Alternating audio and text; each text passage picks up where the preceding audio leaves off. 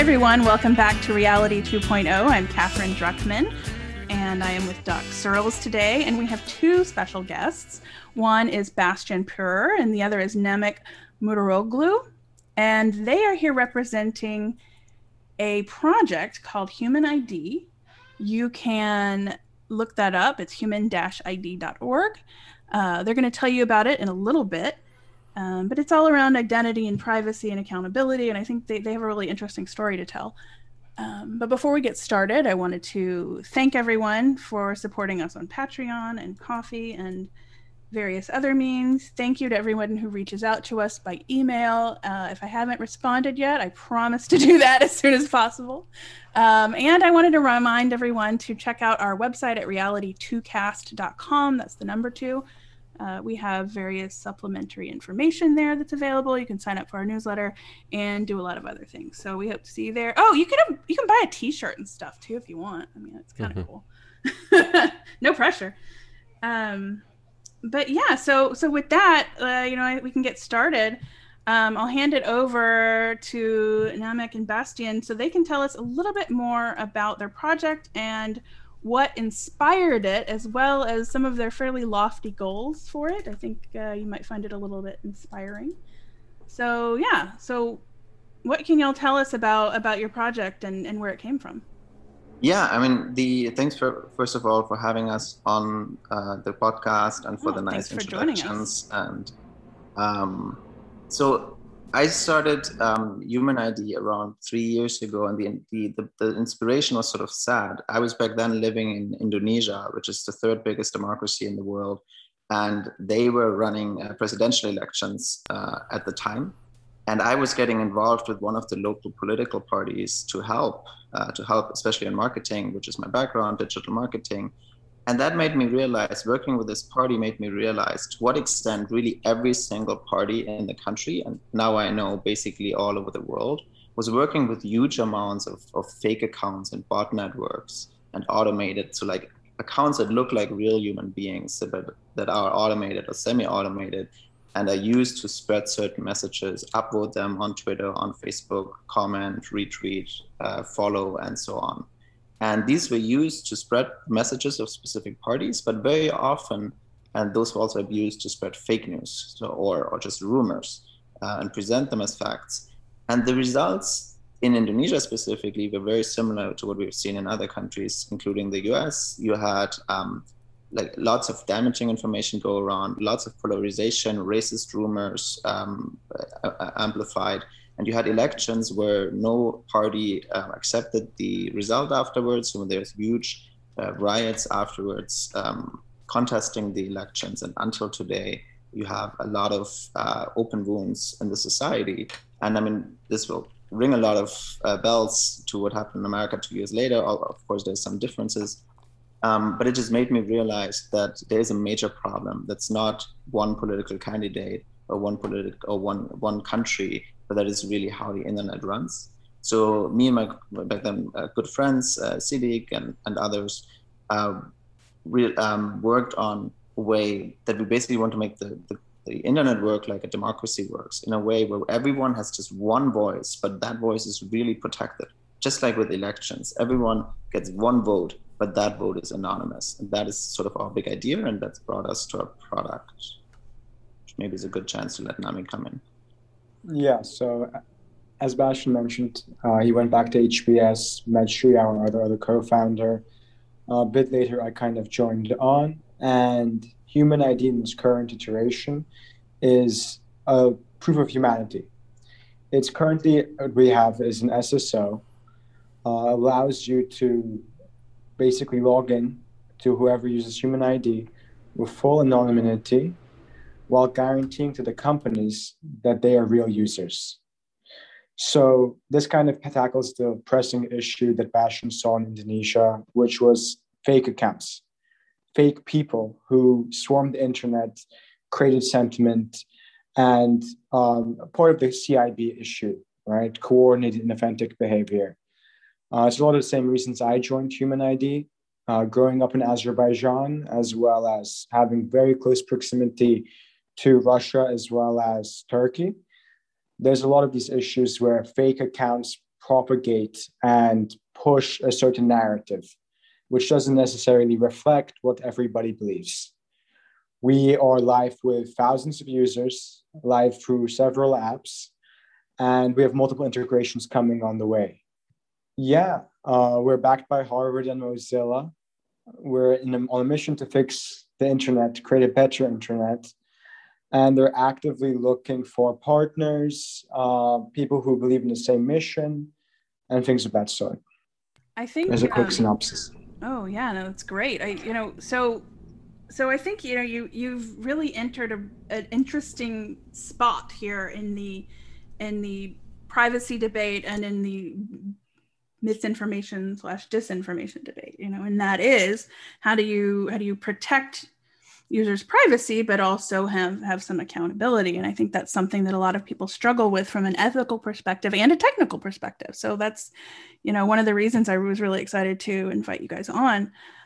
You know i'd like y'all to sort of explore that a little bit more both both from a technical angle like how are you you going about this? But but really i think just as as interesting as the technical angle is the ethical angle you know which i think we'd like to talk about as well i think doc maybe you had a question in there and wanted to make sure i don't talk over it i, I, I wonder if you could just tell us um, uh, mechanically how it works i mean uh, so and if you could uh, just start from the from the user side i know you have a business on the enterprise side but on the on the on the individual side why does somebody want one of these want a human ID and what a good it does for them, but also how mechanically, you know, how do you how do you get one? How do you use it? You know, what is the what's the difference between the the now old-fashioned but persistent login and password system, which I think you're trying to get past? How's that work? So, from a technical, from a user perspective, we're trying to make this as as uh, convenient, as fast as a single sign-on or uh, specifically it's very similar to an SMS sign-on.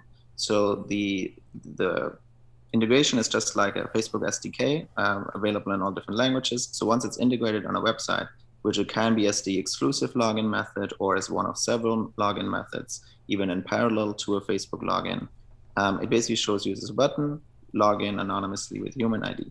And then when the user uh, go, clicks on the button, they come into a screen where they uh, have uh, asked for their phone number, but also immediately um, told that we are, first of all, a nonprofit and that we immediately delete this phone number once it's verified. We then verify the phone number just like an SMS login would verify a phone number.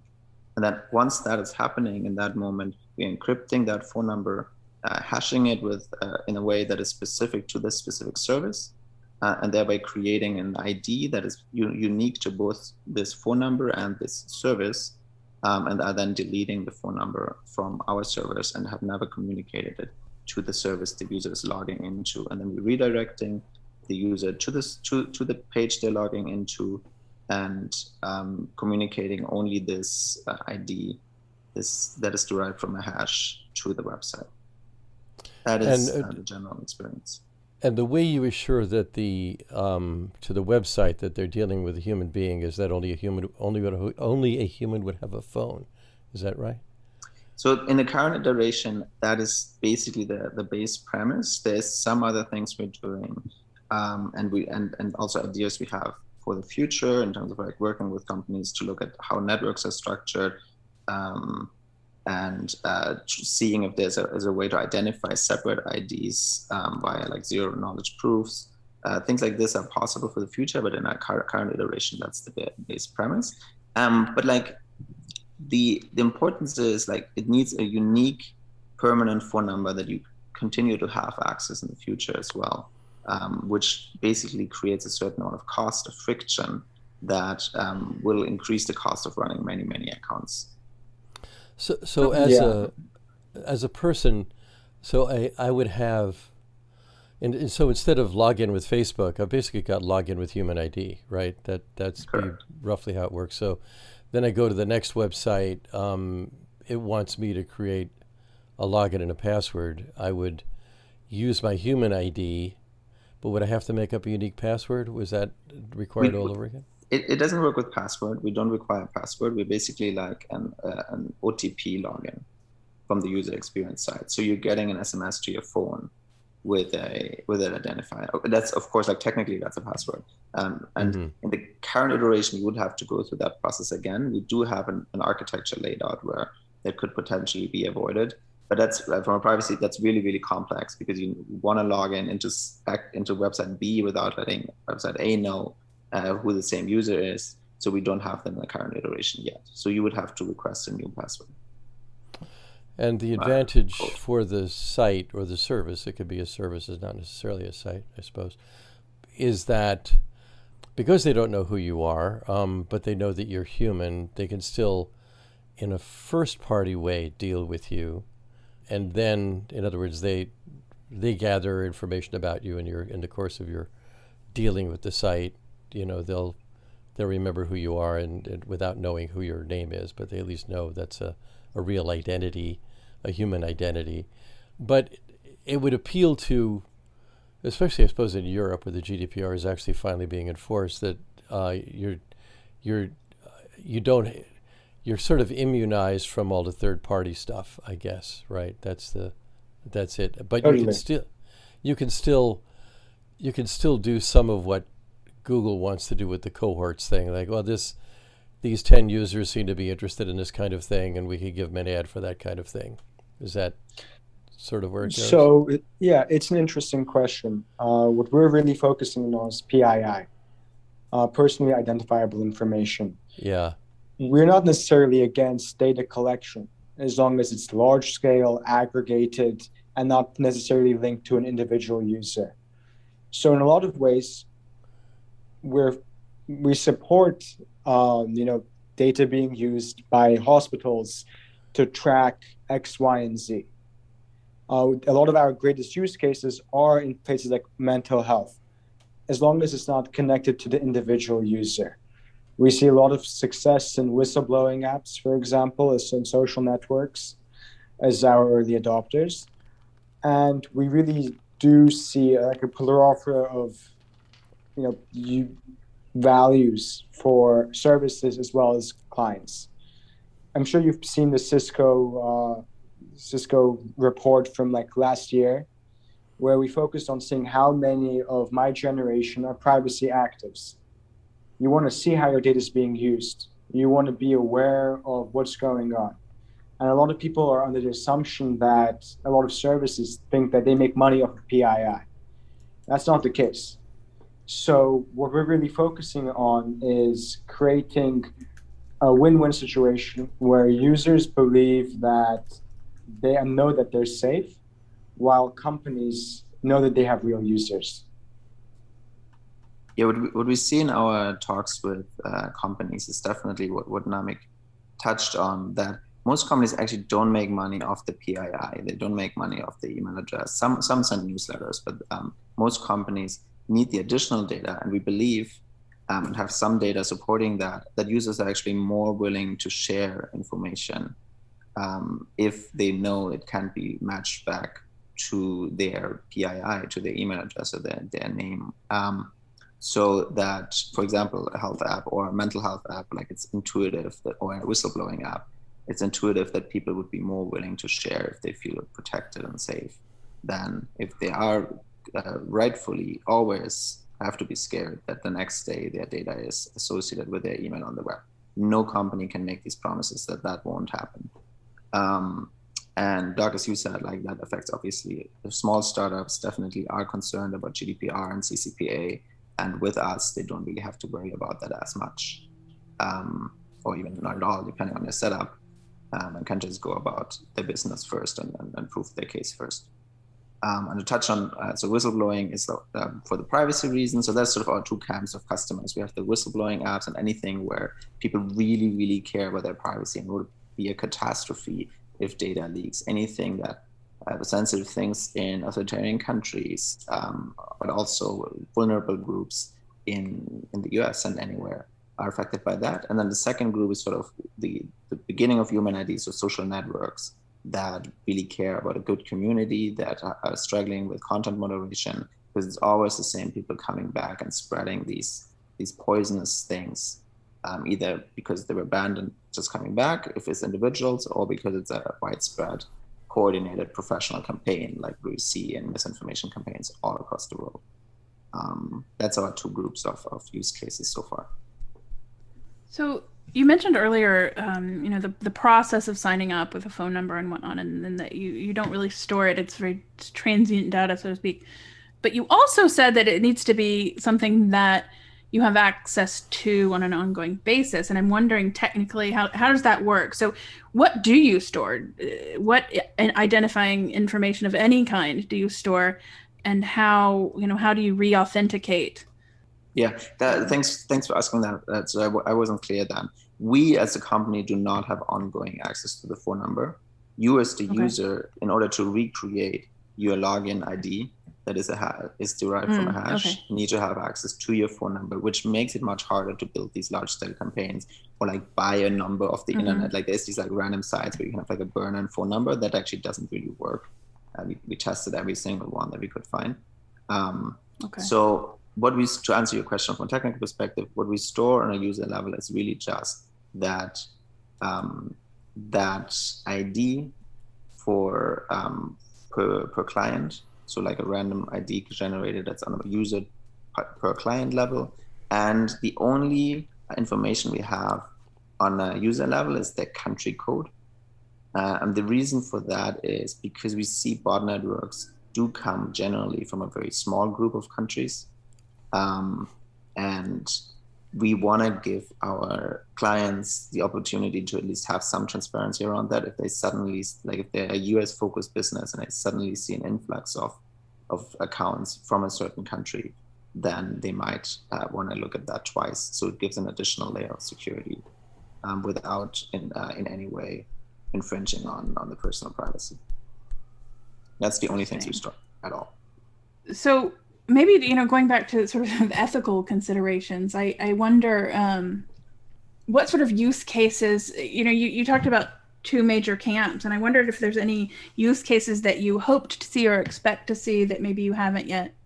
I'd say what Bastian's thinking polling you know him being in indonesia me being in azerbaijan there is a very very valuable opportunity to tell what people are thinking without being worried about being personally targeted. So, without a doubt, polling is number one. You can even look at places like the US. Polling is off every time. And we partly know why, and we aren't surprised. It could be super fascinating to see what will happen in emerging nations. We've had conversations about polling in South Africa. There are organizations, NGOs that do internal polling they're also way off. And part of that is because they don't have that infrastructure for both privacy as well as you know making sure this person is who they say they are, i.e., a human being. The tough part is we're not going into these businesses. We're, we understand we're just one part of the solution. We're not it. We're actively looking for that part, that person who wants to do polling in South Africa or a polling organization in the US that wants to give this a shot. We're focusing on our niche because we know we're just one part of the solution. Interesting. I, I wonder. Oh, sorry. Go ahead. I feel like like what Namek means is we don't build the polling side. We're right. just a tool for them to fix their business. Mm-hmm. But you hope, but it's something that you hope to see more of. I, I gather. So I have a question that's more about, I guess, messaging around around human ID, and that is, so you can you can have a conversation with technical people, right? And you can you can lay out, you know, what you collect and what you don't collect, and and, and you can you know share all of that information, and um, a certain percentage of the population will accept and say, "Oh, great, this is a great solution. I feel very comfortable using it." But another rather large segment, I might imagine, might not be so trusting. Right? They may not have the technical knowledge to really understand why this may be a safer option or not. And I'm wondering how how you make people feel comfortable that their privacy is indeed uh, protected. I mean, I would say that it's, it's, a combination of factors, of course. Of course, on one hand, it's the immediate, like when they see the login, and we've done tons of user testing to analyze that. People really like the word anonymous. Pe- people really value the nonprofit part. Uh, I think that's something when you think about like the Wikipedia, it just would never work if it was for profit because people wouldn't would never trust it to that extent. And so that's like an immediate, the immediate reaction. And then the, of course, the other part is just like uh, staying on the ball and, and getting integra- first integrations so people start uh, seeing it, uh, start getting curious, and then we have a marketing team trying to create uh, publicity and, and talk to journalists and so on. So that people start really being aware of this solution and the background, and that we are not profit driven, and that we are strong contrast to these extremely distrusted companies, Google, Apple, Facebook, mm-hmm. that according to any survey, 80% of Americans do not trust. Yeah, that, that's a good point, just being an alternative. But I would think building trust would be maybe the most challenging part of launching something like this. I think an advantage of being, I mean, I, I am, I've started a for profit before this and run it for four years. Um, I think one of the advantages of being a nonprofit is that we have sort of don't have to chase the next fundraising six months out. Um, so we can actually plan three four years ahead because we know and because it's it's open source and like we know the company will be around and will be working in some way or the other even in a few years. Um, of course it can be different sizes it can be different like uh, how big the company has gotten but it's not just gonna like run out of money in three months. And because we're completely driven by volunteers as well like we know like right now we're running the company basically for free and we've gotten to pretty pretty good traction based on that. Uh, so once we we get more more traction and, and, and brand awareness, they can only get better. I'm not sure if we can look at the volunteers as indicative of trust, but we have had fantastic uh, team from all of the breast schools in the US. And there's a lot of trust and knowledge that this kind of needs to happen. And being an open source nonprofit with no incentives to, you know, do something wrong with your data. We don't even hold on to it. It, it shows uh, an early green flag. I think we're looking at the at Mozilla quite a bit. It's like an example organization. Like Mozilla does make their own revenue, um, and is generally self-sustaining from that, and, and, and but still managed to build a, a nonprofit that has really high trust level that are significantly higher than than a Google that competes with them on many things um, I think that that would be like a great example we would want to be in in five to ten years. So so how are you uh, funded now? I, I, I see you you have partners. You don't have customers, are, but they pay something, do they? Uh, so is that your income source? Is that you know a company pays to use your SDK and does some original stuff with it, or something like that? Is that how it works? At scale that like we have customers, but we're trying to offer it as, free as, as cheap as possible. Um, so we are charging on a per login basis. That is also what drives most of our costs because we need to send the SMS. Um, so like it's aligned with our variable cost. In terms of the team right now, as I said, is, is everyone is, is completely uh, volunteer at this point. Do you keep track of logins through your own API or something like that, or do they do the logs and share them with you? How's that work? They we we um, we of course see how many logins come through per client. We don't see who the people are or have any personal uh, identifiers. But since the login happens on our side, hosted by mm-hmm. us, um, we really only send over the successful login to the client um, or like the the the random the identifier, and and therefore keep trust. And then uh, currently in the process of launching a self-serve platform where the clients can then see exactly how many logins they got and then pay for their bills. So the um, so what is the t- typical? What would be a typical partner? You mentioned you have customers also. What would be a typical one, and why do they engage you? And uh, I'd kind of like to know what the sales cycle is like in a way. I mean, what kind of gyration. You're doing something that's so new; it takes some explaining. So I'm wondering, uh, you know, what, what they're coming with a motivation. Is it fear of GDPR? Is it wanting to have an accurate count? Is it just making sure there are humans over there? There's, you know, I imagine there's several different pitches you can use. Yeah, it's a variety of things. To answer your first question about what's going on at the moment, we have free or free active clients one social media, one review site, and a whistleblowing app. As you can see, the kind of value propositions are quite clear. We have a couple thousand users who actively like, logged on with human ID. And long term, it's a variety of things. A massive one from the you know surface level is GDPR. A startup can't afford to be fined, and it'll be over. So, for everybody large scale, it's preventing them from massive data breaches. When it comes to the future, right, clients themselves, you know, users like ourselves, is the idea that privacy is an innate human right. They aren't making money off the PII, the vast majority of our users, and you know most applications on the internet. I individual users aren't the ones who are bringing the money. So I mean, it depends on the business model. So yeah, it's a variety of things. The sales funnel, we've had over 100 calls is mostly we're focusing on these urgent use cases, which we've lumped into two groups privacy and accountability. You know, privacy being whistleblowing apps, mental health, while accountability being, you know, social networks. As simple as that. There's so many people who are trying to disrupt the status quo. They want a healthier, safer Facebook. And we don't really have that. And we believe and they believe as well a large part is because you know Bastian, how many fake accounts has facebook purged in the past year? And how many are they willingly saying they have left? So facebook admits that they deleted 5 billion accounts last year so that is approximately two times more than they say they have they, they say they have users and then studies say five that 50, billion. So five billion with a B. That's what they admit.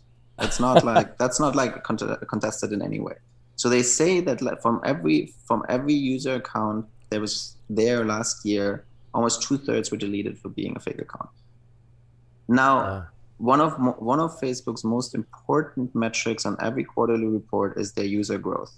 Now think about that discussion internally. Hey, should we be one percent stricter? on that gray scale of what is fake and what is not or should we like uh, how much can we delete for still looking good in next quarterly report it's a bubble and 50 like studies say that 50% of facebook accounts are fake already i've seen a lot of these myself in the bot networks i've i have or have had access to and most of those are still alive and, and doing well there's websites out there where with a shopify log uh, checkout you can buy your, yourself bots at less than a dollar a piece. And those are accounts with history, with pictures, and so on. So, to sum this up, Facebook has a financial incentive to have a lot of users. It's their product. It's what they sell to advertisers. Um, so they're financially disincentivized to solve this problem uh, in a way that, like in a, in a real way. They're doing enough, especially when they get a lot of pressure, like with the US elections, they're doing just enough to not get into real trouble. And we are getting in there with saying we don't have a financial interest. Like just like the the passport office shouldn't be shouldn't be uh, working for profit and trying to maximize the profits made from passports sold. Um, that's the same thing for the identity online. Um, if everyone has one one identity, then the, the internet is going to work like a, like a democracy should, with one voice per person. So, is is this your uh, for all you guys, um, both of you guys, I guess?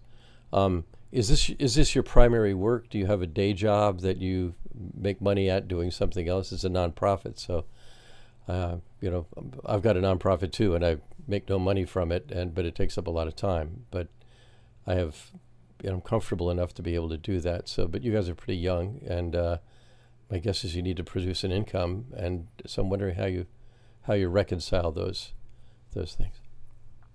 So from my side, um, this has been my 70 hours a week job for the last three years, with a little bit less when I was finishing my MBA.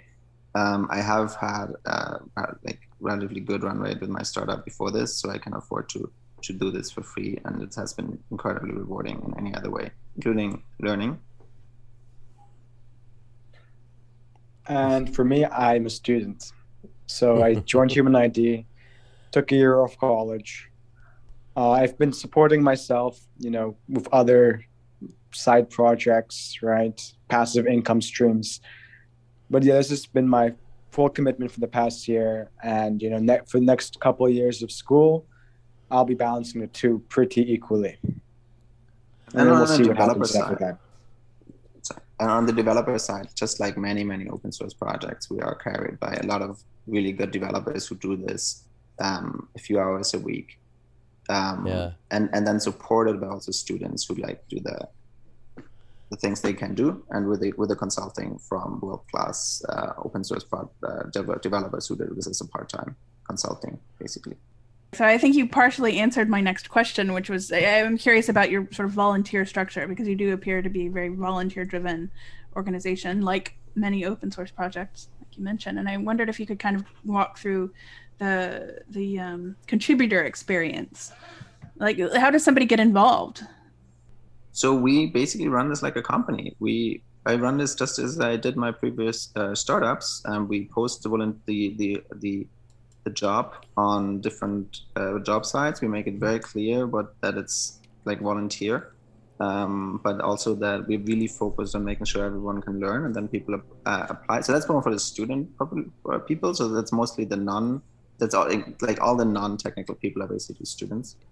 Um, and they then get uh, onboarded just like with a with a startup probably more structured and, and more professional in many ways and uh, getting lots of responsibility across a usually like three to six to nine months internship uh, on the technical side it's a little bit more uh, like a mix between the, the students and then uh, more senior developers who are either how oftentimes our network um, a lot of them are from my previous jobs and people I've worked with, including uh, as well as classmates who did uh, or who, who studied engineering at Harvard when I was did my MBA, and some people who have just come in. But we also like maybe to your audience, uh, we're always looking if senior developers, open source developers, want to work with really really smart, more junior people um, and guide them and help them in the project.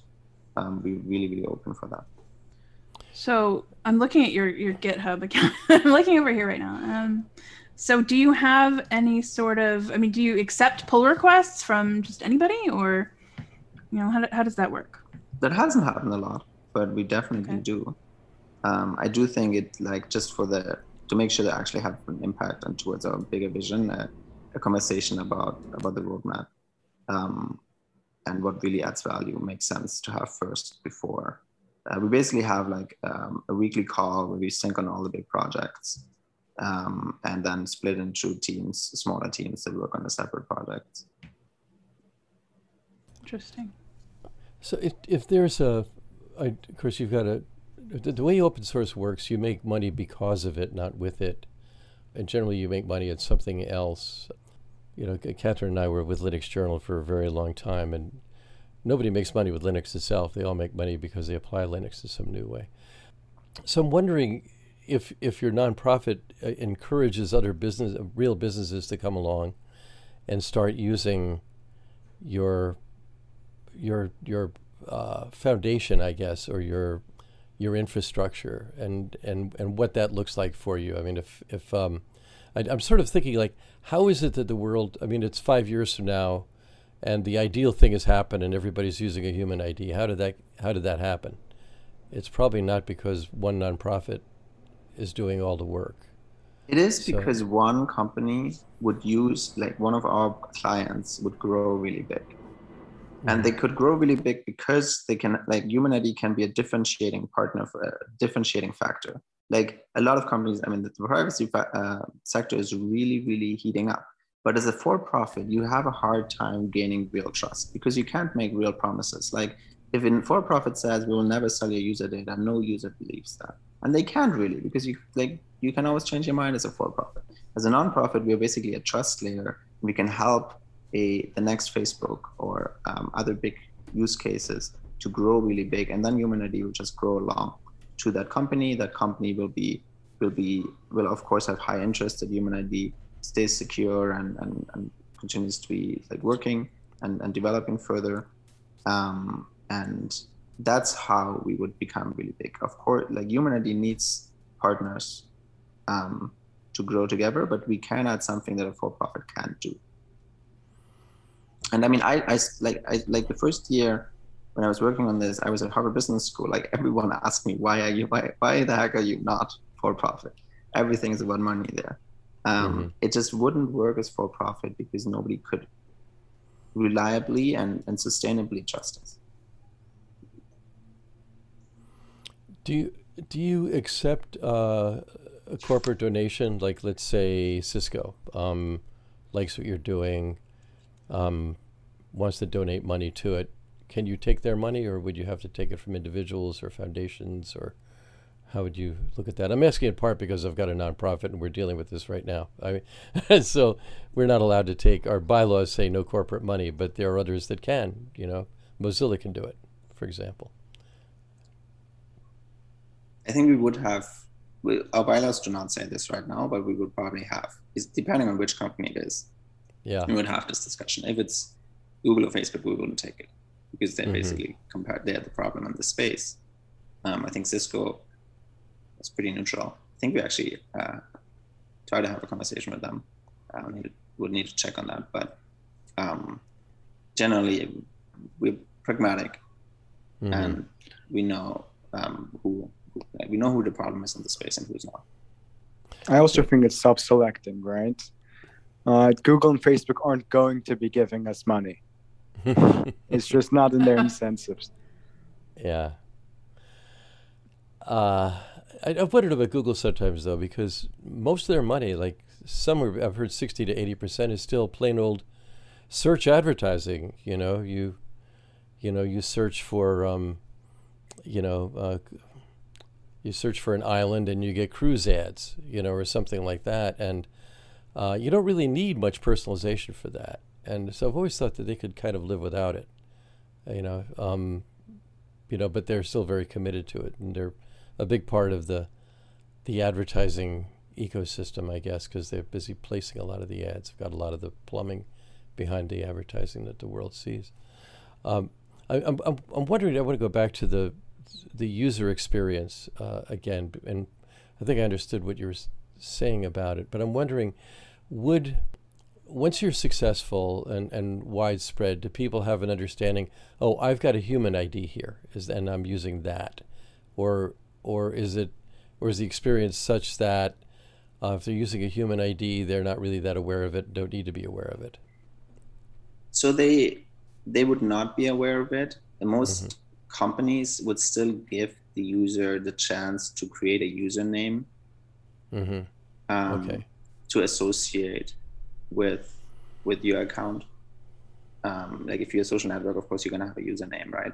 It's yeah. just that that is not your email address. That's not like you can decide how how how much you want that to choose, how much you want to choose a name that is recognizable and, and can be used to identify you. Um, so you wouldn't have a human ID, and that goes sort of back to the idea and why are we're sending different IDs to every single platform you're logging into, and why we also don't like we don't we would never block someone on human ID level. We believe that the real world works in a way where we have different identi- identities in different contexts. We are not the same people with our family, with our employee, in public, employer, yeah. uh, in public, and so on. And that's really, really important. That's one of the things that goes wrong on the internet. That like nobody feels like they can be themselves in a certain context. Um, so we don't think it should you should be the same person in different services, uh, or like be forced to to show that you are the same user on LinkedIn as you are on I don't know a dating site, um, and having one human ID like identifier would sort of would would drive that a little bit more. Because then if two of our clients would leak data, then you could match those data together. One of like more than 50% of the data Facebook has is not generated on WhatsApp, Instagram, or Facebook, but it's data that Facebook buys from external data providers and then matches to your account based on PII. If two of our clients leak their data accidentally somehow, that data cannot be matched together in any way for the same user. That makes it a lot less dangerous and harmful. Mm-hmm. And Bastian brings up like an ethical dialogue. It, Access Now has this thing going on. Why ID? Should we really have one, you know, ID which is connected to all of your platforms? Being in Azerbaijan, it makes me uncomfortable. There's a lot of concerns and questions about what's the role of government surveillance in all of this, especially in countries where the lines are a lot more blurry? Hmm. Contrast it for me for a second. People have a pretty good understanding of, they've never heard of OAuth, but they know what login with Facebook, login with Google, and login with LinkedIn is. And it's a kind of ease that they have that um, they may be uncomfortable with it, but it's easy, you know, because the alternative is I give you my email. Well, now you've got that, and uh, and I have to remember this and and all that. So I'm wondering, is there what what are the differences on the user side from that particular familiar example, the OAuth ceremony, you might say? I'm not sure I'm going to click on this perfectly, but it's the beauty of going passwordless. When you okay. do you guys use WhatsApp? Very What's, little, but very little. I have an account, but I, yeah. So Less so now once. that some things happened. yeah. Yeah, I got one a long time ago before they before they got. I used bought. yeah, yeah, I used to use it a lot more. Actually, funny story. I used it so it, as you both know, I'm sure it's it's very very popular in non-U.S. circles, right? So so my primary use case was well the the one where I actually used it the most was uh, with I played I played roller derby with Team Romania. It's a thing. I've never even been to Romania, but I was in the played in the World Cup for Team Romania, and and that was our main method of communication. It's how I communicate with my family. Yeah, I know everybody. Yeah, everybody. You know, I anybody I communicate with overseas, it's also probably WhatsApp, which I think is very interesting, and and which is why it's a shame. Um, well, we can talk about that in another episode, but the whole story with WhatsApp is a bit of a shame.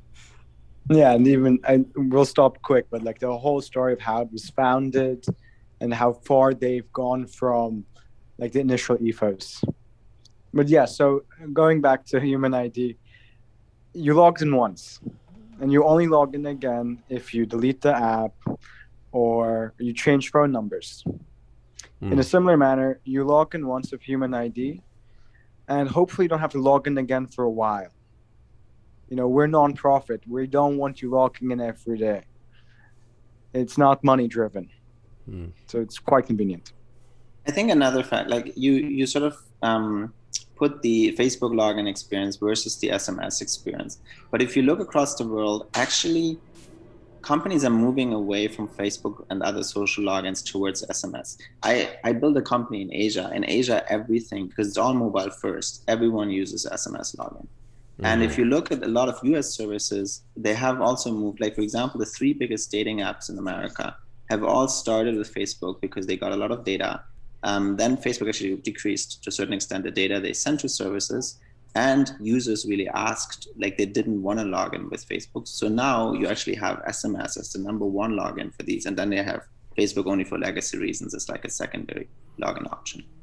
Um, so you already seen that movement. Human ID's experience is basically as convenient, like it's the same experience as an SMS login, just with additional added privacy to address that concern that people are sometimes like have uh, reservations to share their phone number. So we, I would very much say that we're not any less convenient than Facebook, and that we're more convenient than an email and password login that re- requires you to reset your password every other week if you're like me and you're forgetting it all the time. I'm going to ask a self-serving question. Um, are, are, you guys familiar with the Internet Identity Workshop, IIW? in the yes, US. you had a representative there this year. Yeah, I couldn't I, make it myself, unfortunately. Yeah, well, I, I, now it's uh, it's virtual. It's online for the next one. So, um, but I, I, bring it up because I, I co-founded it. We've had thirty some number of them so far. We do two a year. I think you guys would be really great to have there. I think you guys would enjoy it. It's it's not a um, it's not a uh, um, a conference of the usual kind. It's all breakouts. There's no keynotes or panels, but I think what you're doing is a really original approach, uh, and I think you know, um, and a nice thing about being a nonprofit too is you're kind of like uh, type O blood. It kind of works with everything, or could work with a lot of other approaches. So, I think I mean I think you've got something that's novel enough that it it doesn't it doesn't people can't dismiss it as like well it's just too much like that other thing. It's it's, it's pretty it's quite original. Thank you. We appreciate that, and we, we, it's definitely on our list to to be there again. Yeah. What have we missed, or what what takeaway would you like uh, listeners, because it's a podcast, to uh, uh, to do next? To go, you know, what should they be? Just visit the website, or go farther than that? Go to, go to GitHub. We've got a fairly technical audience, so probably they're all going to check GitHub anyway. Yeah, I mean, for any developer that uh, really wants to make a, like a true impact in the privacy of fake news space and wants to work with with young and motivated people, um, like we would definitely appreciate anyone to reach out, um, and reach out either uh, to me at Bastian at human-id.org or through our website. Also, past that too, you know, if you believe in this mission, and you're going to help us out in any way, advice or you know connecting us with someone, we would be extremely grateful. And we're we're working for the same mission, you know. It is interesting that you know that privacy is finally a big deal. I mean, it, it's a big deal three years after the GDPR comes out. You know, I had very uh, not, not, so much high hopes, but high expectations for the GDPR when it came out, and um, and it was significant for me because it's on our wedding anniversary. So it was in 2018. it's been more than three years, and it's kind of like, oh, now finally they're getting around to enforcing it here and there in some ways that are finally have people scared. The U.S. is uh, being in the U.S. We're crazy here. I mean, it's a crazy place. It's not normal uh, for the rest of the world, so it's kind of hard to to generalize. But but it, seems to me privacy is just a, is a huge thing now, but it's going to get a lot bigger. Um, has Apple? Uh, here's a question for you: Has Apple's suddenly getting serious about privacy made a difference? Have they driven people in your direction at all? Surveys say, which I would agree with, that users, most people still don't trust them and don't believe that mm. it's and, and sort of see it as the privacy, the uh, the marketing gag is. Um, I just can point at what they do in China and how they they con- they work with the government um, to ban apps that in any way let people be private and so on. Mm-hmm. Um, so I we don't see it as a factor to answer your question either in, in no direction, but surveys say that sort of they reach us with that message and in the sort of like tech space. Um, but like the normal population actually doesn't doesn't see them necessarily a lot uh, more trustworthy than a Facebook or a Google if you look at surveys. Mm and we can go on this for a while, but the SSO they released, sure, it tracks less data, but it's, in my opinion, self-serving. It allows them to put their login on everything. Right. Yeah. So, and they, they don't protect your data. There's been scandals where contractors have heard very, very personal information from Siri and things like this. So you know, as most for profits, I'd say it's very self-serving. Mm. I was thinking more like just of, uh, raising consciousness about privacy, even if it doesn't help them, if nobody trusts them, but still, it might even give them more reason to go in your direction rather than uh, right.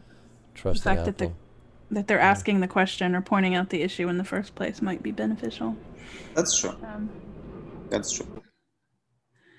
Huh. Well, that's it's very interesting. Well, um, thank you both so much for for joining us. I have you know I have a lot of respect for the fact that you're diving in and tackling such a difficult uh, problem, and um, you know whether whether or not your answer is the perfect one or not. Frankly, the fact that you're getting in there and doing the work is is admirable. I think. Um, and on that note, I, you know, I hope that we run into you at Doc's IIW workshop someday. Well, maybe someday. Virtually or for real. It, we're not. Maybe someday there will be real ones. Who yeah. knows? Ever? Is it? Is that ever? Or, or no, no. It's coming. It, will be. Um, it'll be back at the Computer History Museum. Uh, oh, there you go. Next someday. year, uh, next next April. So, but this uh, this fall, it's in October, and it's going to be entirely online. Mm, so, okay, well. yeah.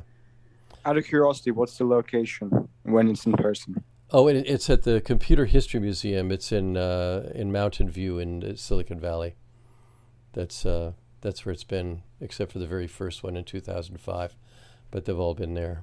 Um, And again, it's all breakouts. It's all goes into separate rooms, and people get together at the end of the day and share stuff. It all, you know, proceedings go on a wiki, and you know, um, but a lot. I mean, OAuth to a large degree came out of there. OpenID came out of there. Uh, a bunch of other things. Almost nothing exactly the way you expect. I mean, that's another interesting development. OAuth is not what what we have now as OAuth is not what, we, what people wanted in the first place. They did not think they were inventing login with Facebook, but that's what they got. You know, so. Thank you guys so much for joining us, and um, yeah, I wish I wish you much success. Thank you for having us. We appreciate it. It's been a pleasure. Take it easy, guys.